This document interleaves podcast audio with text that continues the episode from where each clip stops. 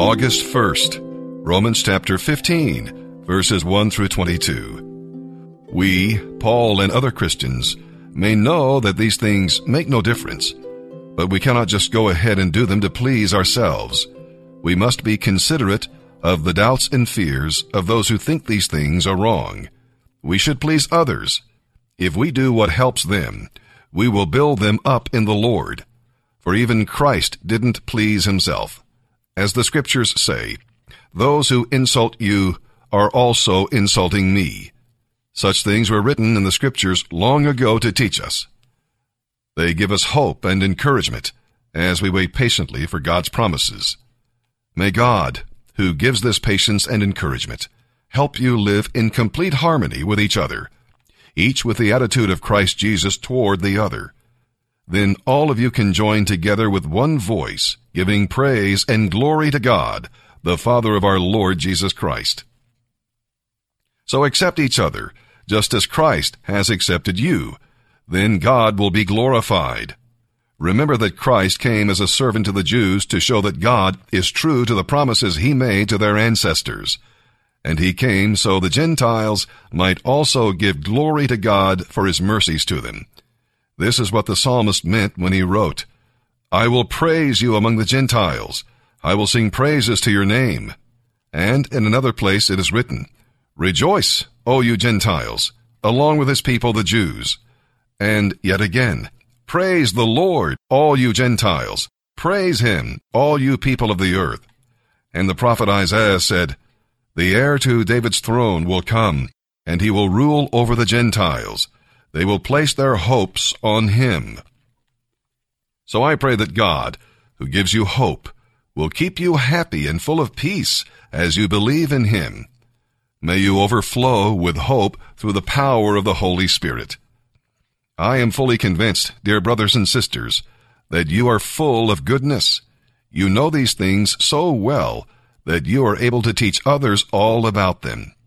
Even so, I've been bold enough to emphasize some of these points, knowing that all you need is this reminder from me. For I am, by God's grace, a special messenger from Christ Jesus to you Gentiles. I bring you the good news and offer you up as a fragrant sacrifice to God, so that you might be pure and pleasing to Him by the Holy Spirit. So it is right for me to be enthusiastic about all Christ Jesus has done through me in my service to God. I dare not boast of anything else. I have brought the Gentiles to God by my message, and by the way I lived before them. I have won them over by the miracles done through me as signs from God, all by the power of God's Spirit. In this way, I have fully presented the good news of Christ, all the way from Jerusalem clear over into Illyricum.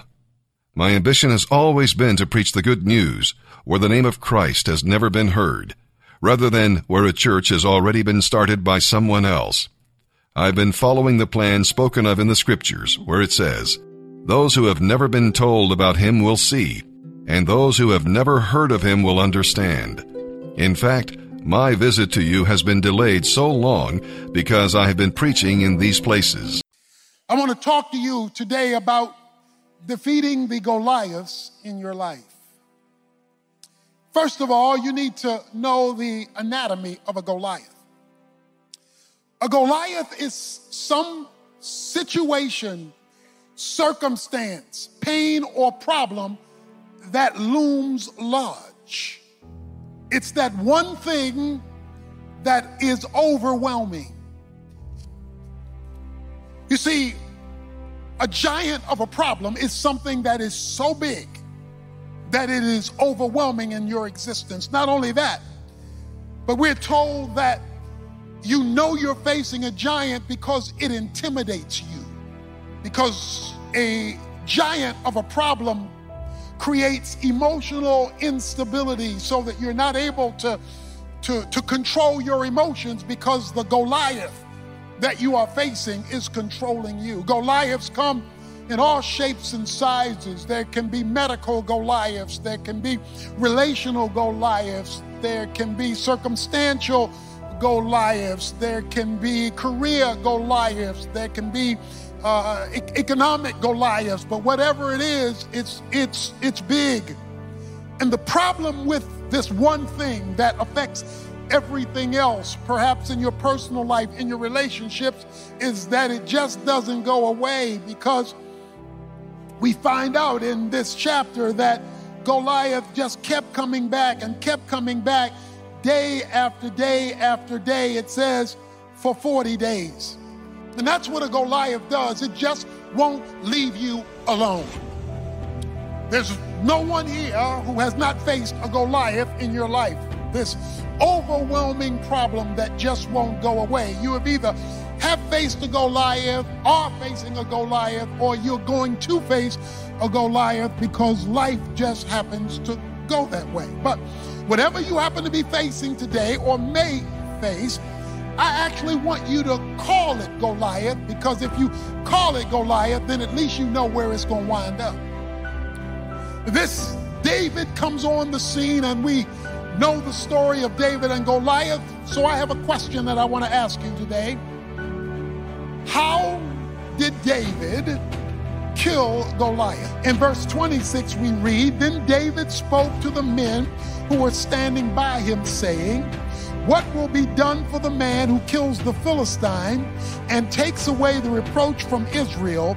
For who is this uncircumcised Philistine that he should taunt the armies of the living God? Verse 36, it reads, Your servant has killed both the lion and the bear. And this uncircumcised Philistine will be like one of them, since he has taunted the army of the living God. Now, the one thing that you will read in verse 26 and verse 36 is that they were fighting against an uncircumcised Philistine. So while all the rest of Israel was looking up here, David was looking down there and say he ain't been to the doctor. He is an uncircumcised Philistine. That brother has not been cut. And because he hasn't been cut, it changes the nature of the battle. You see, what I would like to say to you about defeating the Goliath in your life, it always starts with a spiritual perspective of the problem. You see, if all you see is what you see, you do not see all there is to be seen. If all you are looking at is the visible physical and not the invisible spiritual, then you will not see the invisible spiritual cause of the visible physical reality of the Goliath that you now face. He began to look beyond what was causing all the rest of Israel to flee, and that was the nine foot six giant. And he began to look down and say, That man has not been cut. He is an uncircumcised Philistine. In other words, before the slingshot, before the stone was a shift in his perspective, how he was looking at it. Whenever Goliath is allowed to rule in your life, God does not promise there will be no Goliaths in your life. But what God says is Goliath should not be ruling your life. They should not be running your life. And that becomes a spiritual alignment issue. It is because men refuse to be aligned under God that we have so many male problems, or women refuse to be aligned under God, that we have uh, uh, female problems leading to marriage conflicts. Adam and Eve were in conflict because they left their alignment. This can be applied to parents and children, this can be applied to your own personal life.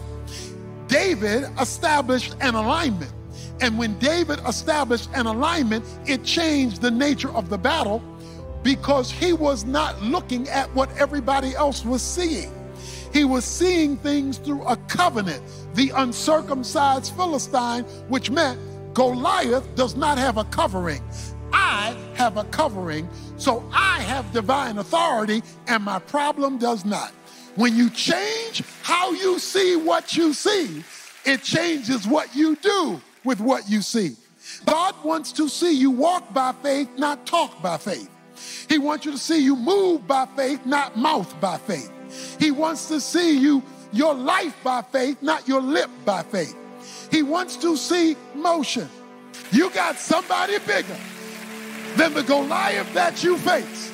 And if you'll come under his covenantal covering, you'll find out that under God, your Goliath must fall.